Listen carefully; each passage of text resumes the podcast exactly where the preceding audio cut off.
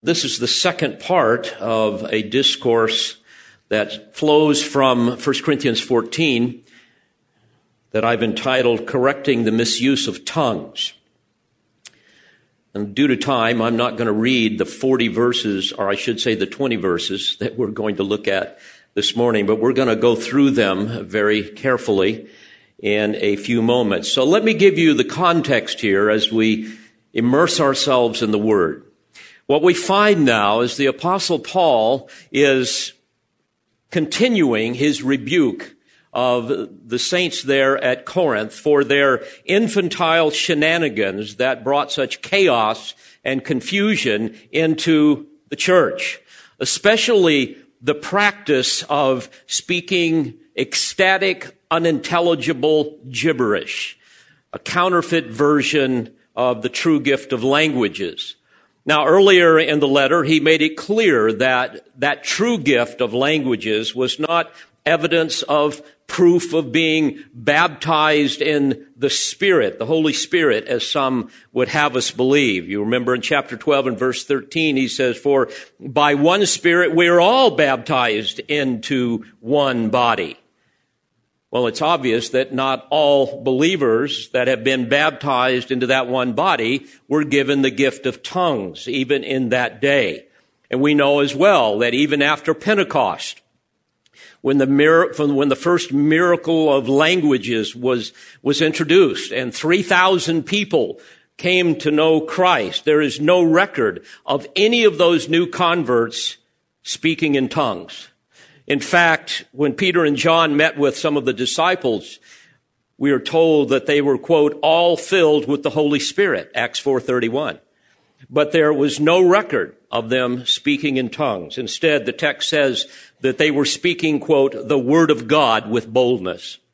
So with that background, as we come now to chapter 14 of 1 Corinthians, the context, remember, is that of public worship, like we're doing here. And in Corinth, public worship had descended into a bizarre mixture of paganism and Christianity, which shouldn't surprise you. This happens all over the world today. The problem with the church is it was bereft of agape love, as we have learned. They really had no desire to build one another up in the most holy faith. Rather, they allowed unbridled emotionalism to replace reason. They even allowed nonsensical gibberish to replace comprehension and the clear proclamation of divine truth. It was time to show off. It was time to satisfy individual needs, not a time to worship God, to hear from Him, to build one another up, to serve Him, and so forth. And you will recall that he begins the chapter with a strong exhortation in verse 1 pursue love. Yet desire earnestly spiritual gifts, but especially that you may prophesy. So here again, he makes it clear that the true gift of languages that ceased on its, on its own accord, as we have studied in the past, at the end of the apostolic era, that gift was inferior to the gift of prophecy. The gift of prophecy is just merely the proclamation of divine revelation to build up the body of Christ.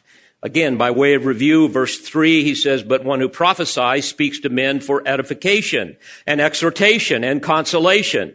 So in other words, he's saying, folks, when you come to church, be intentional in your fellowship. Look for ways to serve. Look for ways to use your gift to build others up.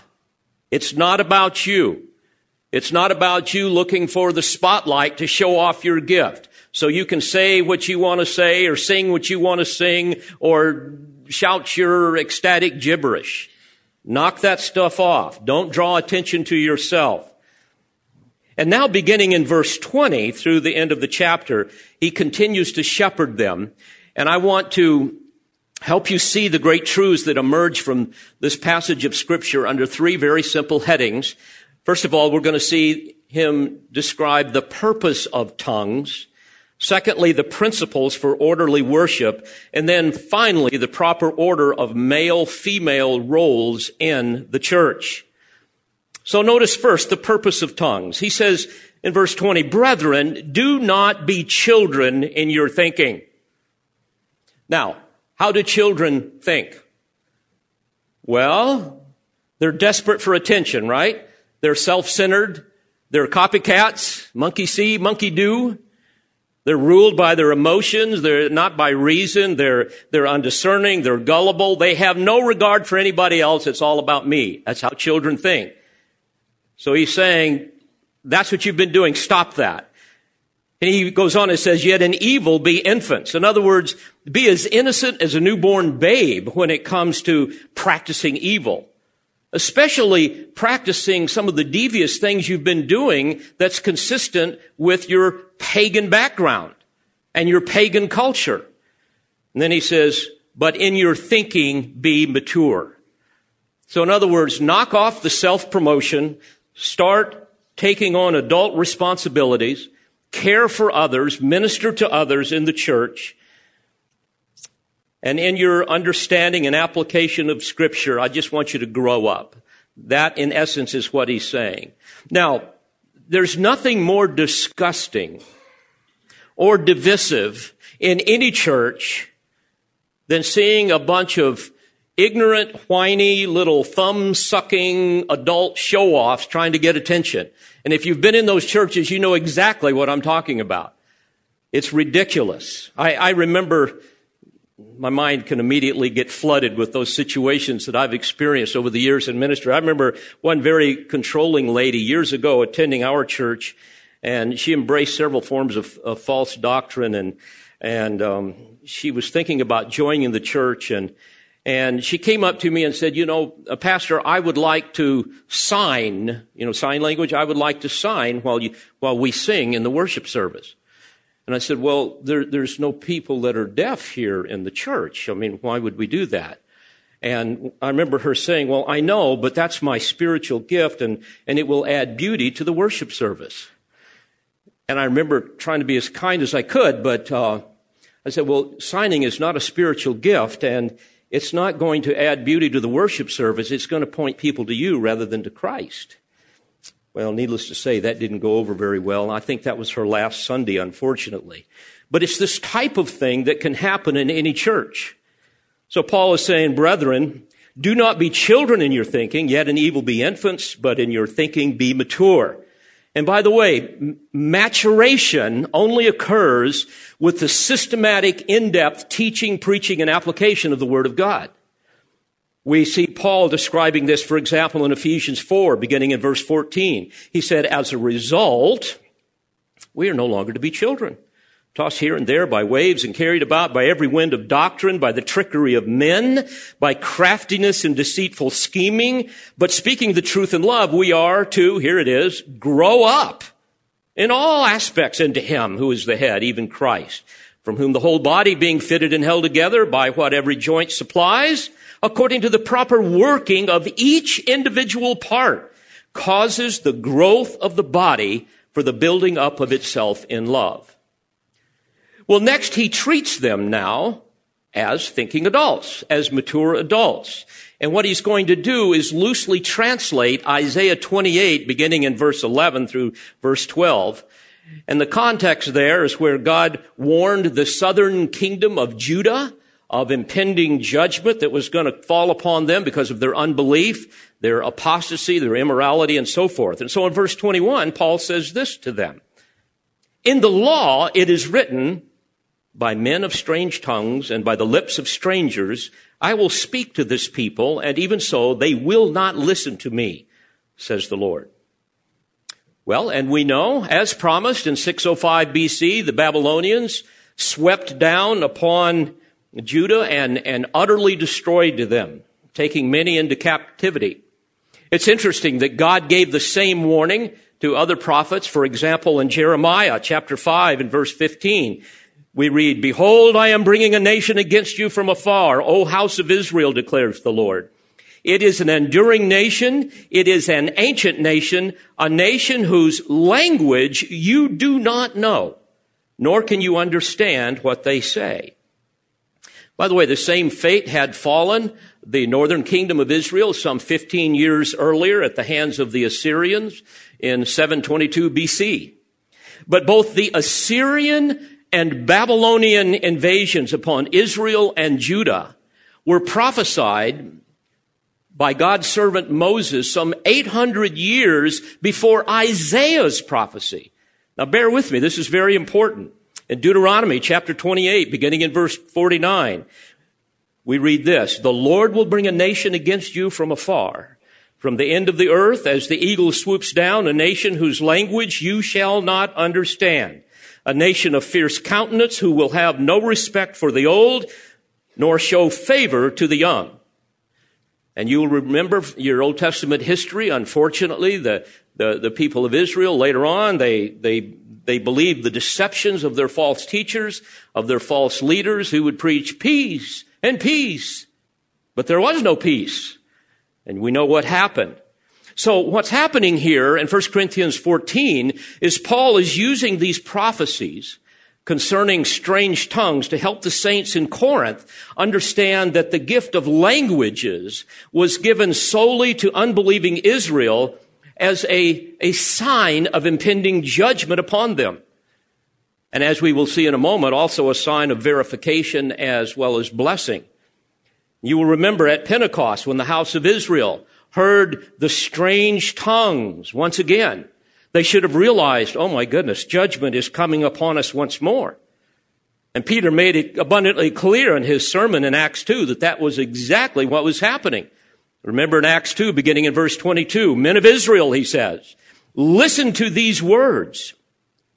Jesus the Nazarene, a man attested to you by God with miracles and wonders and signs which God performed through him in your midst, just as you yourselves know, this man, delivered over by the predetermined plan and foreknowledge of God, you nailed to a cross by the hands of godless men and put him to death. And in verse 36, he went on to say, therefore let all the house of Israel know for certain that God has made him both Lord and Christ, this Jesus whom you crucified. And we know that in 70 AD, judgment fell upon them once again. When the Romans invaded Jerusalem, utterly destroyed it, along with the temple, they slaughtered 1.1 million Jews, took about 97,000 away into captivity as slaves. Josephus tells us that Titus and his soldiers celebrated victory upon their return to Rome by parading the, the menorah and the, the table of bread of God's presence through um, the, the, the streets of Rome. By the way, those were items that could only be seen by the priests. So judgment fell upon them. So the point with all of this, as we go back to verse 21, Paul is, is, is helping them understand that the gift of tongues needs to be equated with judgment. It was a sign to unbelieving Israel. I might also add, and we don't have time to go through all the passages, but it's also uh, the, tr- the true gift of languages was a sign of verification or authentication. It was a miraculous way of authenticating both the message and the messenger of the new covenant, as were the signs and wonders and miracles performed by the prophets and by the apostles. Moreover, it was a sign of blessing to the Gentiles that were now being grafted into the covenantal root of, of Abrahamic blessing and made part of the church, made up of all the nations in which there is neither Jew nor Greek.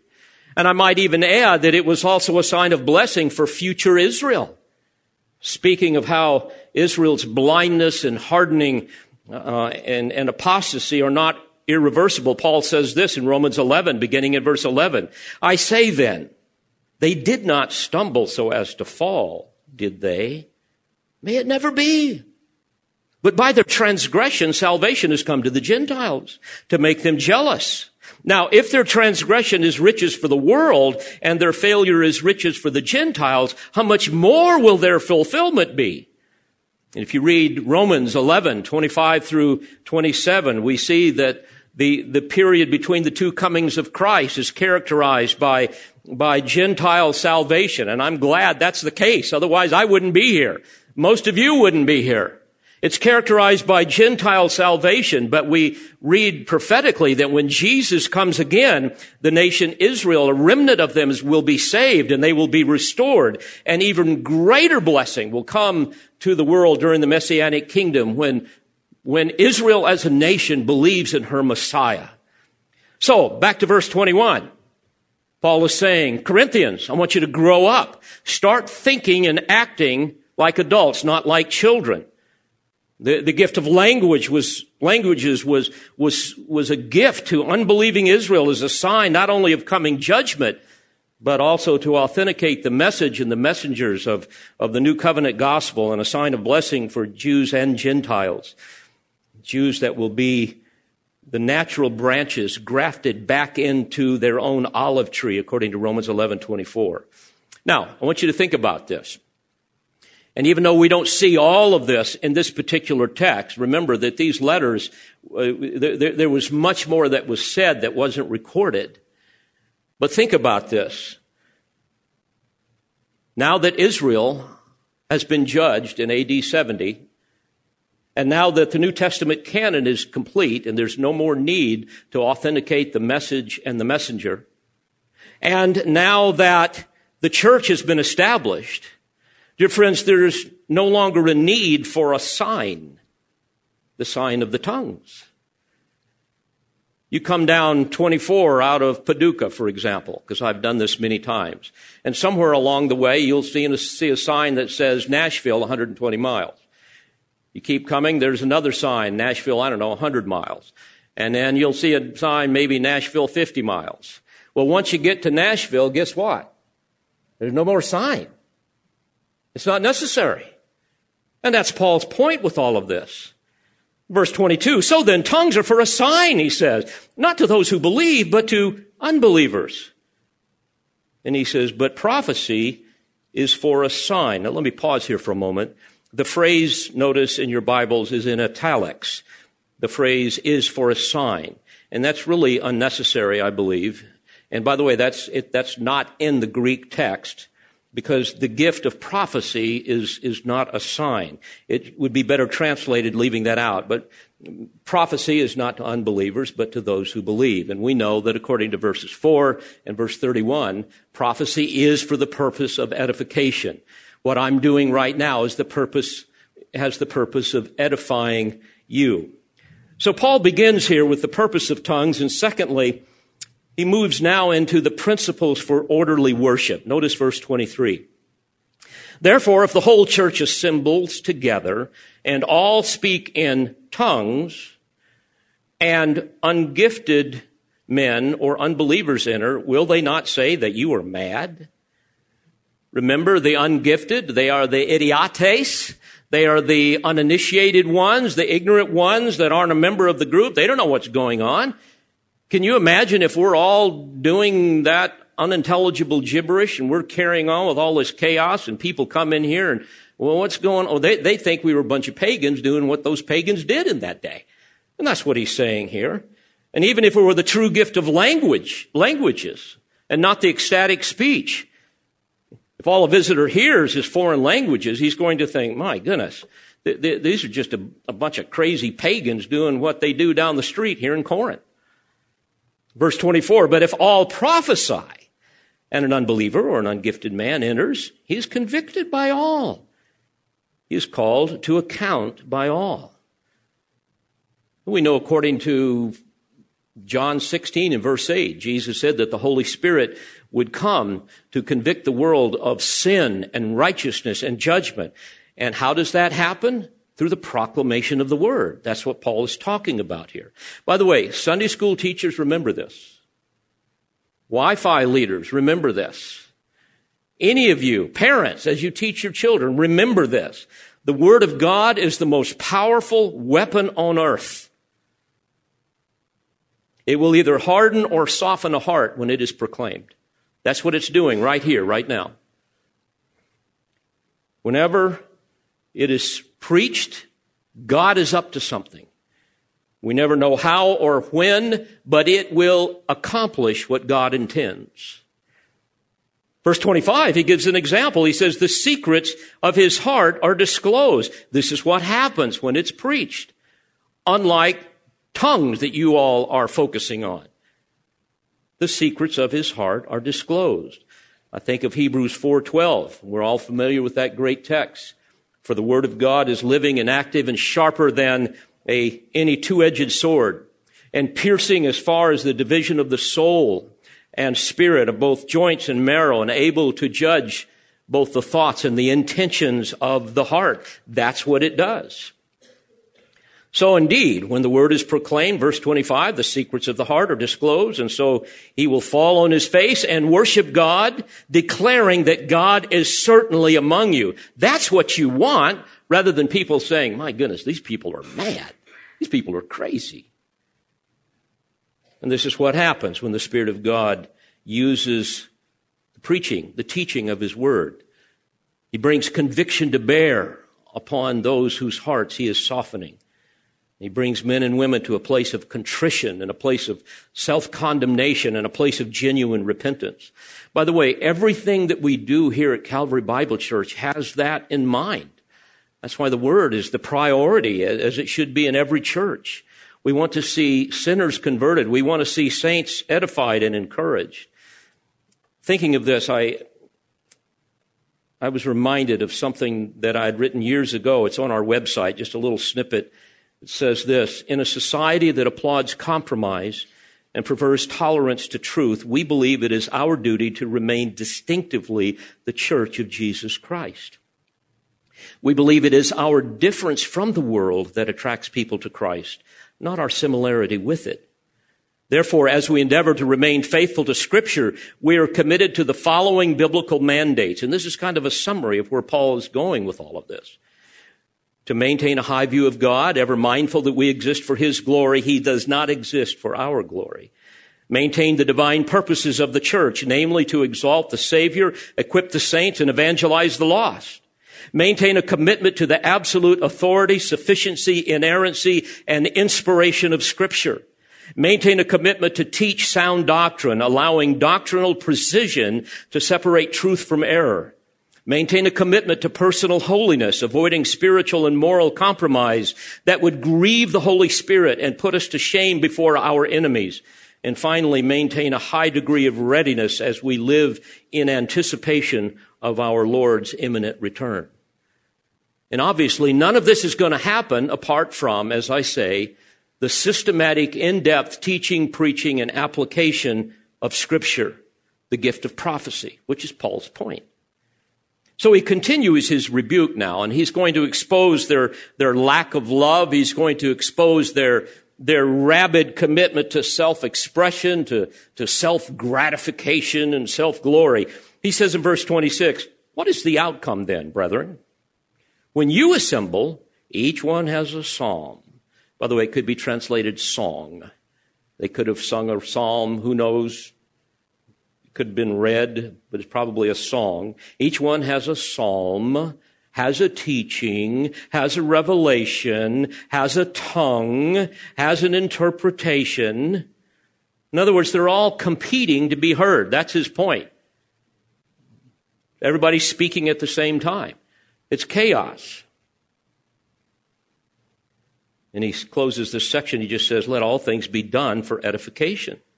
You see, folks, this is the purpose of spiritual gifts. And even in a church, just because you have some quiver in your liver and you feel like you need to get up and sing something or say something, we don't do that for this reason.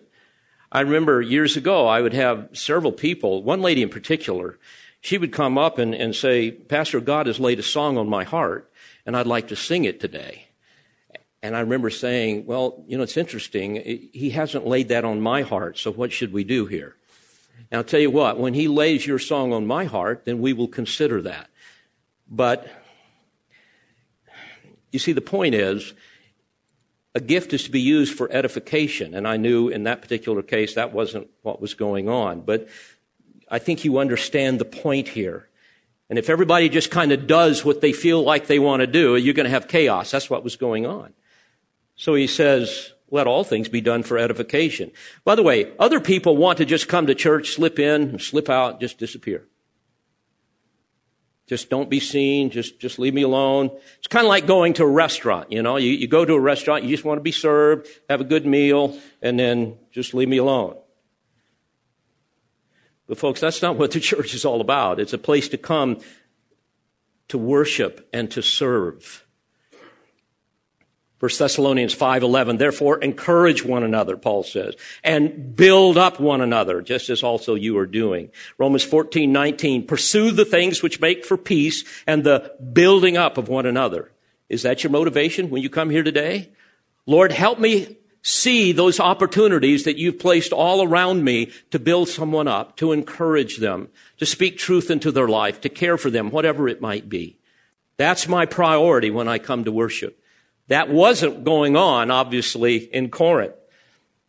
Romans 15 verse 2, let each of us please his neighbor for his good, to his edification, for even Christ did not please himself. So folks, this has to be the mindset. But understand that edification cannot occur apart from order, apart from comprehension. So he goes on in verse 27, if anyone speaks in a tongue, now let me pause here for a, for a moment. Paul uses the singular tongue, the singular for tongue, throughout the chapter to refer to the counterfeit gibberish. But here he uses the singular to correspond to the singular subject, which is anyone. So anyone at a given time could only speak in one language. I want to clarify that. And again, verse 27, if anyone speaks in a tongue, it should be by two or at the most three, and each in turn, and one must interpret. By the way, in, in Greek, one must interpret. The, the one is in the emphatic position. Evidently, there was a problem with the interpreters trying to show off as well, like the tongue speakers. People that wanted to dominate the worship service. So, so this is gonna, this is gonna put an end to all of that kind of tomfoolery. Verse 28, but if there is no interpreter, he must keep silent in the church and let him speak to himself and to God. Said differently, if there's no interpreter, God wants you to keep your mouth shut. Just meditate on the truth you have in your heart and commune with, with God privately and silently. So the, the summary here of regulations is this. Only two, at the most three, were to speak in tongues, in the legitimate tongues, plural, meaning languages, during the service, but only one at a time and with one interpreter. By the way, evidently, one interpreter could interpret a number of different languages. That was part of their gift. And we know that the ability to speak in a foreign language that a person had never learned, as well as the ability to interpret a language you had never learned, were, were two distinct gifts. And sometimes they could have been overlapped. We, we don't know for sure, but they both had to be used together. Bottom line, no interpreter, no tongue. That's what he's saying here. Let's get some order in this worship service. He then turns to those with the gift of prophecy, verse 29. Let two or three prophets speak and let the other, others pass judgment. Now, it's important for you to remember that at this point in the early days of the nascent church, the, the, the, the baby church, the, the office of, of pastor teacher and, uh, and of elders and leadership, as well as deacons and deaconesses as servants, none of that had yet been implemented. All there were were apostles and prophets. That's all they had. There were no pastors, not until later on. And occasionally God would, would give these prophets, like the apostles, new revelation to instruct the church. But, but most of the time, they're merely repeating uh, the, the teachings of Christ and the apostles. In fact, we read in Ephesians 2 and verse 20, Paul says that speaking of God's household, the church, he says it was, quote, built upon the foundation of the apostles and prophets. Christ Jesus himself being the cornerstone. Now, I might add that later on in the pastoral epistles, 1st and 2nd Timothy and Titus, we see the role of prophet ceases to function before the end of the apostolic era, and then they are replaced by pastors, elders, uh, and, in leadership, those with the speaking gifts, and then there were deacons and deaconesses and the serving as uh, servants using servant gifts. And all of this compromised or comprise both the leadership and the service personnel of the church. And we see the leadership history of the church summarized in Ephesians 4:11. Notice what he says, and he gave some as apostles and some as prophets and some as evangelists, which by the way is the gift of, of church planting. Don't think of Billy Graham necessarily when you hear the word evangelist in our in our language, in our English culture. And some as pastors and teachers, or it could be translated pastor teacher. Why? For the equipping of the saints, for the work of service, to the building up of the body of Christ. But as we see here in verse 29, he's saying that only two, at the most three prophets were to speak at a worship service.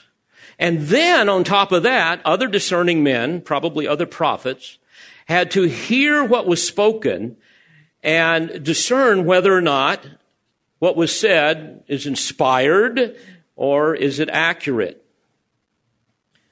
Verse 30, but if a revelation is made to another who is seated, the first one must keep silent.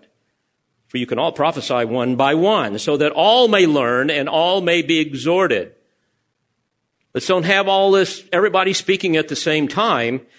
And notice the priority here, so that all may learn and all may be exhorted. You see, learning and exhortation has to be the priorities. And that requires one person speaking at a time. Now, obviously, the, the point with all of this, if there was some kind of new revelation, my goodness, that's gonna, that's gonna take precedence over existing revelation. So if someone has that, then the others need to sit down. Let, let's hear what God is saying here through the prophet. By the way, thankfully, because the New Testament canon is, is, is, is completed, none of these things are an issue today. We don't have prophets, we don't have new revelations, and so forth. And, and this, I might add, is, is why false teachers who are constantly claiming that they're receiving new revelation must be avoided. And boy, this, there's just an explosion of this. You, you just hear it, hear it all the time. I, I, I was listening even to, I mean, obviously you're going to hear it in the charismatic movement where they're, they're constantly doing this with, with charismatic leaders. But I was listening to some of even Beth Moore, and she's constantly talking about how God is telling her this and telling her that, and, and how she's cutting up with God and all of this type of thing, and, and how he instructs her to do things, and it's typically really bizarre things. And I think of Sarah Young as well, the, the author of that best-selling devotional called Jesus Calling. Maybe some of you have read that. I've spoke about this before. She claims Jesus himself gave her the words to, re- re- to write and that she was merely a quote listener. Um, she admits that she believes the Bible is insufficient. She says, quote, I knew that God communicated with me through the Bible, but I yearned for more. Increasingly, I wanted to hear what God had to say to me personally on a given day. And of course, with that mindset, that initiates the whole quest for extra biblical revelation. And I might also add that that is a clear abandonment of the Reformation principle of sola scriptura and a direct contradiction, contradiction to numerous passages of Scripture that speak to the absolute total sufficiency of Scripture. Verse 32, he says, and the spirits of prophets are subject to prophets. In other words, the spirit of every true prophet was ultimately, we know, under the influence of the Holy Spirit, and therefore each prophet had to be self-controlled. He, he had to have his spirit under control. He couldn't be out of control. He had to be a, a man that was, that, that was able to restrain his impulses and speak. Speak the divine truths that would be confirmed by other prophets. So there had to be discernment, there had to be accountability. You can't just get up and start yakking. And that's what was going on. By the way, if, if you think about this, I mean, we know that the Father seeks worshipers who worship Him in what? In spirit and in truth. In other words, the emotion has to be regulated by the mind. The subjective has to be regulated by the objective. Um, you, you can't just have some ecstatic emotional stupor and, and speak whatever you want. That's not, that's not worship. And so the emotions have to be regulated by the truth. I might also add this. And I know at some level I'm speaking to the choir here, or preaching to the choir, but it's so important for you to remember this, folks. Wherever you see people naming the name of Christ, and in their worship services, you see these, these bizarre behaviors like being slain in the spirit. Maybe you've seen that. If you've been around it, it's, it's, it's literally frightening to watch or people having seizures and, and, and, and hypnosis and all of the hysteria, or people lying all around the floor of an auditorium in varying stages of catalepsy. I mean, whenever you see that kind of thing, which, by the way, just dominates Pentecostal and charismatic services, be sure that that's of Satan and of the flesh. It's not of God. I don't know how more clearly I can put that to you. Verse 33, Paul addresses this. He says, For God is not a God of confusion, but of peace, as in all the churches of the saints. Folks, all true worship is intelligent. It is, it is able to be comprehended. It is orderly. And by the way, it also always points people to Christ, never to the Holy Spirit or never to another person. The Holy Spirit came to point us to Christ, not to himself, and certainly not to the preacher or whoever else is dancing around doing their thing. You know, I was reflecting upon this. I mean, think about it.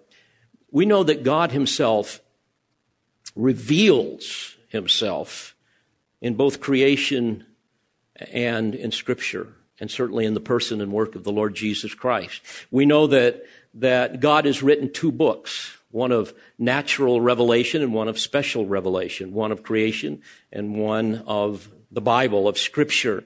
And in both cases, when we look at whether it's creation or special revelation, we see perfection.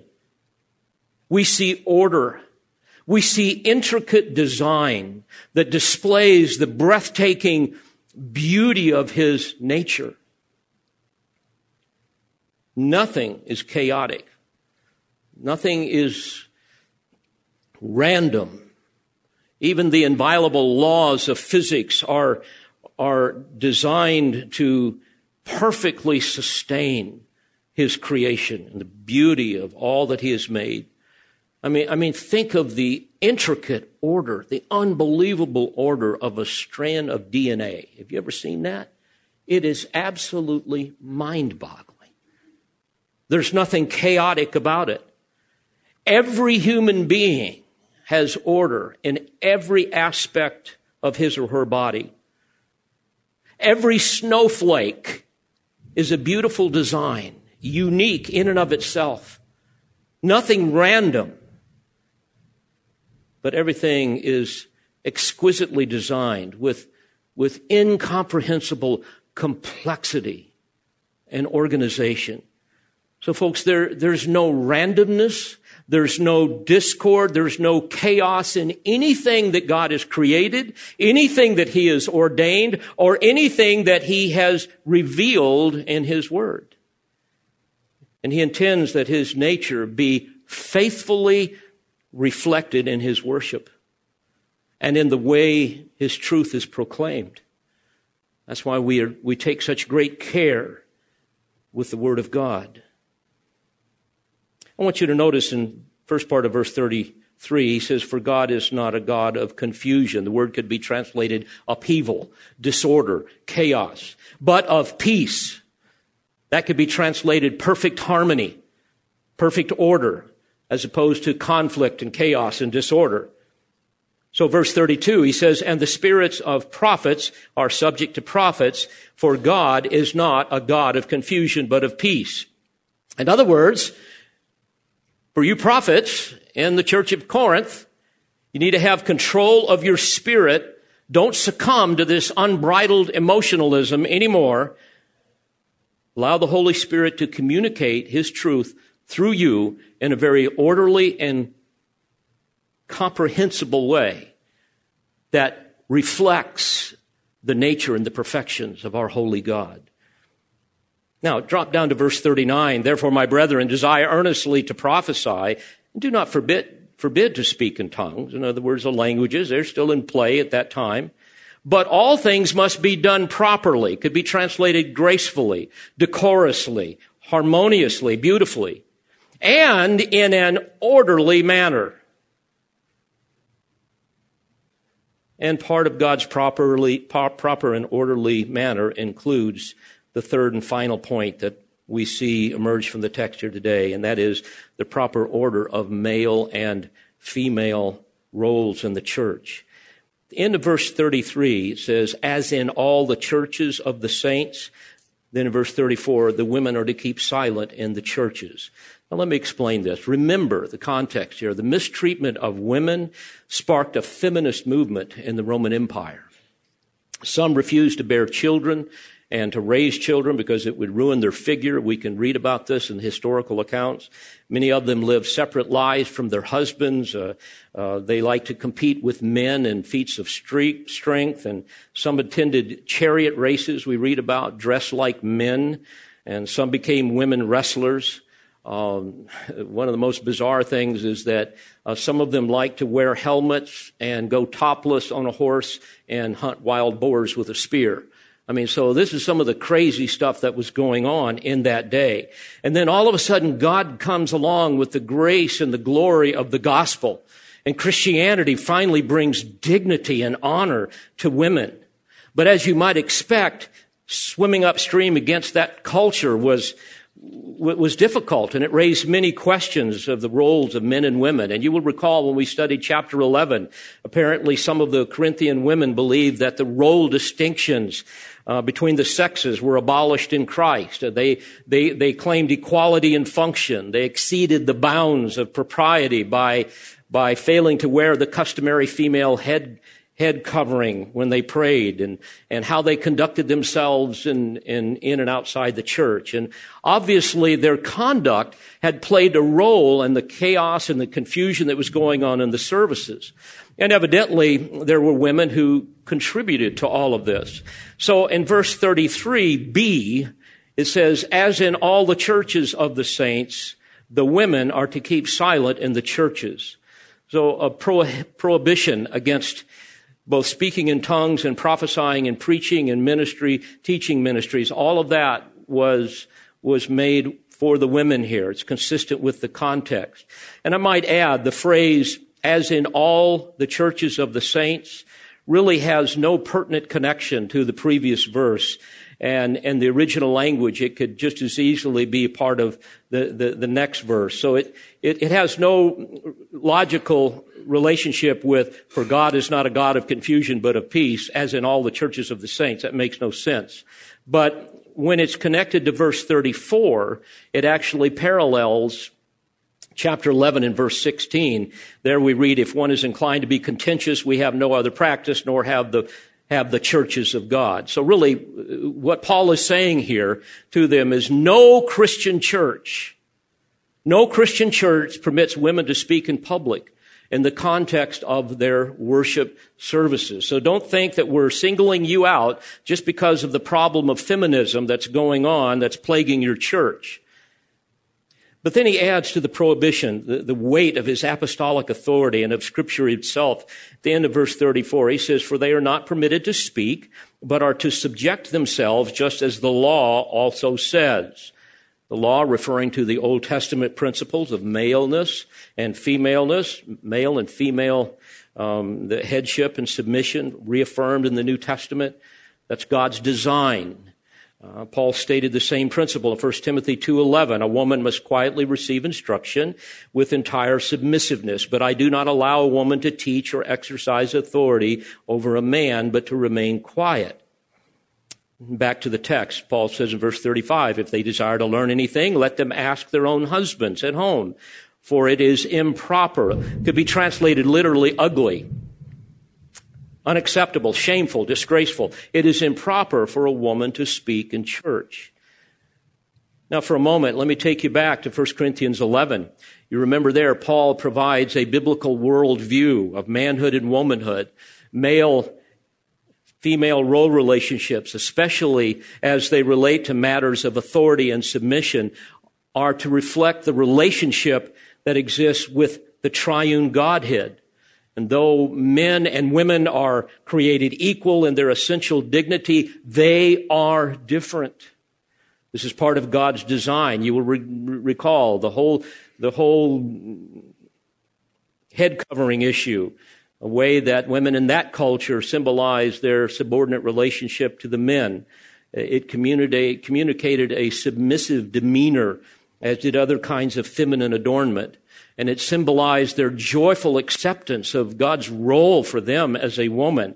And so, how a woman by the way, those things, as we discussed before, they're, they're not relevant in our culture. They look differently in our culture. But how a woman worships and ministers should always be done in a way that indicates her submission and her and to, to the authority of male leadership and her joy of godly femininity, something that's being lost in our culture today.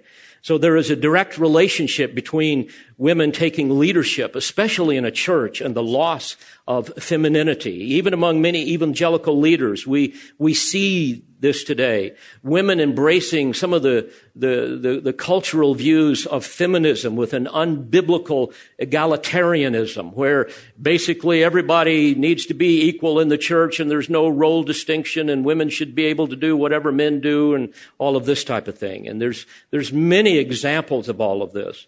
May I remind you that most all of the cults were started by women? Female leadership is a hallmark of, of, uh, of the charismatic movement and the Pentecostal movement and much of liberal evangelicalism, where you even see lesbian pastors being ordained and so forth. And uh, so he, he stated that divine principle of subordination and authority that was misunderstood in chapter 11 verse 3. But I want you to understand that Christ is the head of every man and the man is the head of the woman and God is the head of Christ. And so all of this speaks of, of headship and submission.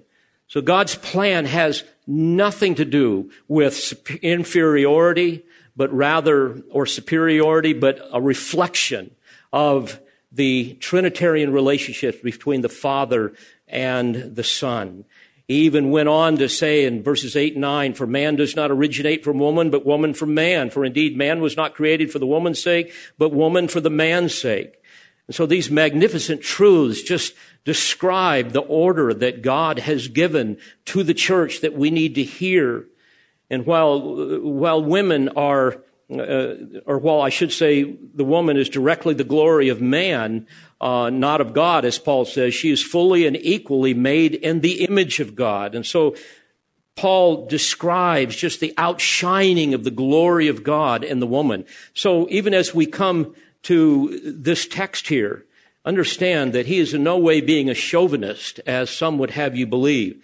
I also want to add um, there are so many ways God calls and gifts women to do so many remarkable things. Some of the most powerful ways God has impacted my life has, have been through women. And that continues to happen even through my wife and many of you here. But God never calls a woman, never leads a woman, and never gifts a woman to fulfill leadership roles reserved for men. And whenever that's violated, the Spirit is going to be quenched. He's going to be grieved. Chaos is going to ensue in a church. Unbiblical practices will begin to happen, and you will see nothing but problems. So, with biting sarcasm, Obviously, some people didn't like what he was saying, as people don't like to hear this today. Verse 36, he says, Was it from you that the word of God first went forth, or has it come to you? In other words, are you the mother of all Christians, you Corinthians, that think you know everything?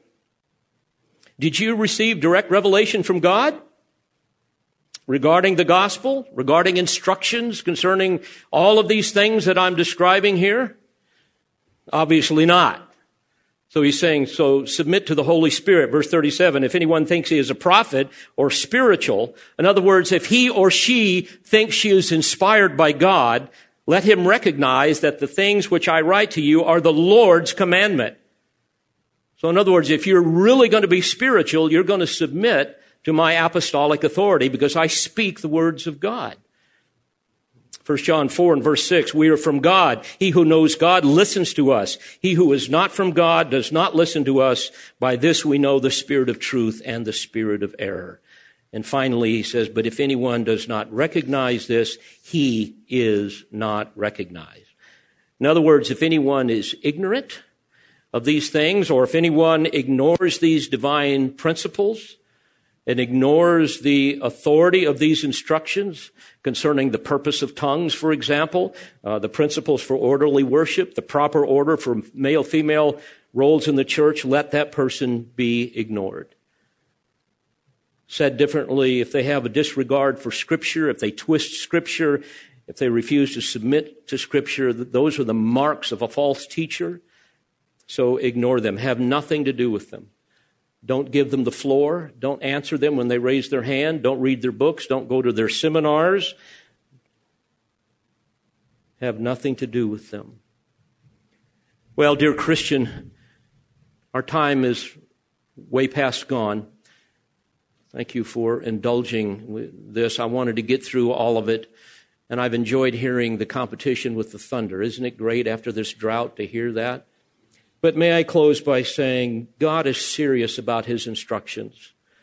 And even though many of these instructions may be contrary to what you have heard or what you believe, these are the words of the living God. And so let's use our gifts consistently with the way they were intended, and that is to build up one another. And together we will bask in the light of his glory and grace. Amen. Amen. Let's pray together. Father, thank you for these truths. May they bear much fruit in our hearts for our good and ultimately for your glory. We give you praise in all things. In Christ's name, amen. We pray you've been edified by this presentation. You've been listening to the teaching ministry of Calvary Bible Church in Jolton, Tennessee. For more information on Calvary Bible Church or for more audio, please visit our website at cbctn.org.